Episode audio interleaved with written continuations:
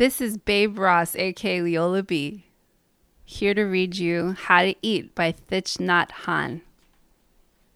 Excerpts. Take your time. It's good to take time to eat because the time for a meal can be a very happy time. Take time to enjoy your breakfast, lunch, and dinner. Enjoy your meal. Stop the thinking and be there fully, body and mind. The purpose of breakfast. A few years ago, I asked some children, "What is the purpose of eating breakfast?" One boy replied, "To get energy for the day." Another said, "The purpose of eating breakfast is to eat breakfast." I think the second child is more correct. The purpose of eating is to eat. Eating and smiling.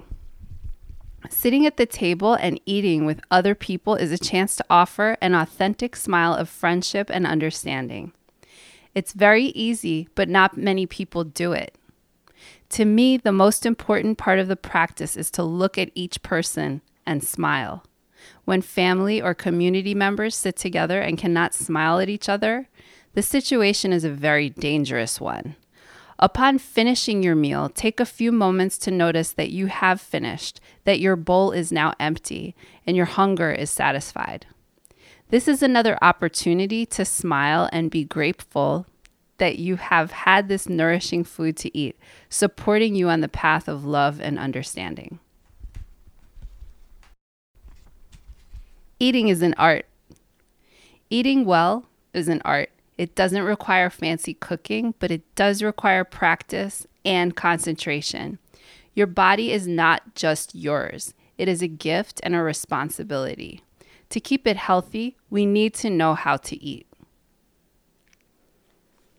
Thank you for joining me on Rejects Book Club. Deuces. Cut. That was so cute. Oh my God. Deuces works.